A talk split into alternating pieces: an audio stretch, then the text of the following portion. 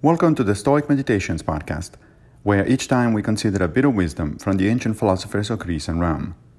I am Massimo Pigliucci, a professor of philosophy at the City College of New York, and I will guide you through this reading. In episode 437, season 3, we reflect on Marcus Aurelius in Meditations 8:17. If a thing is in your own power, why do you do it? But if it is in the power of another, whom do you blame? The atoms or the gods? Both are foolish.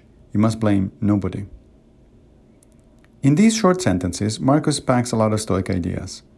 In the first place, he's contrasting Stoic metaphysics, when he talks of gods, that is, of natural causation, with Epicurean metaphysics, when he talks about atoms. As in several other places in the Meditations, Marcus seems to be saying that the specifics of one's metaphysics don't make a difference to how one should act, regardless of whether the Stoics or the Epicureans turn out to be right. This, I should immediately add, doesn't mean that any metaphysics is compatible with Stoic ethics, only that the Epicurean is. Second, it is foolish to blame either the universal web of cause and effect or atoms for our own or other people's judgments.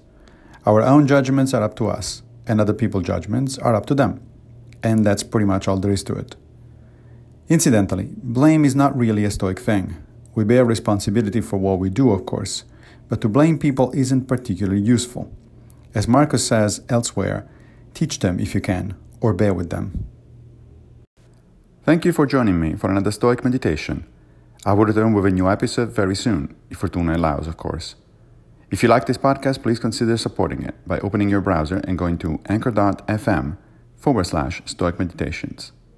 Also, please take a minute to give the podcast a good review on whatever platform you're using to listen to it. Thank you.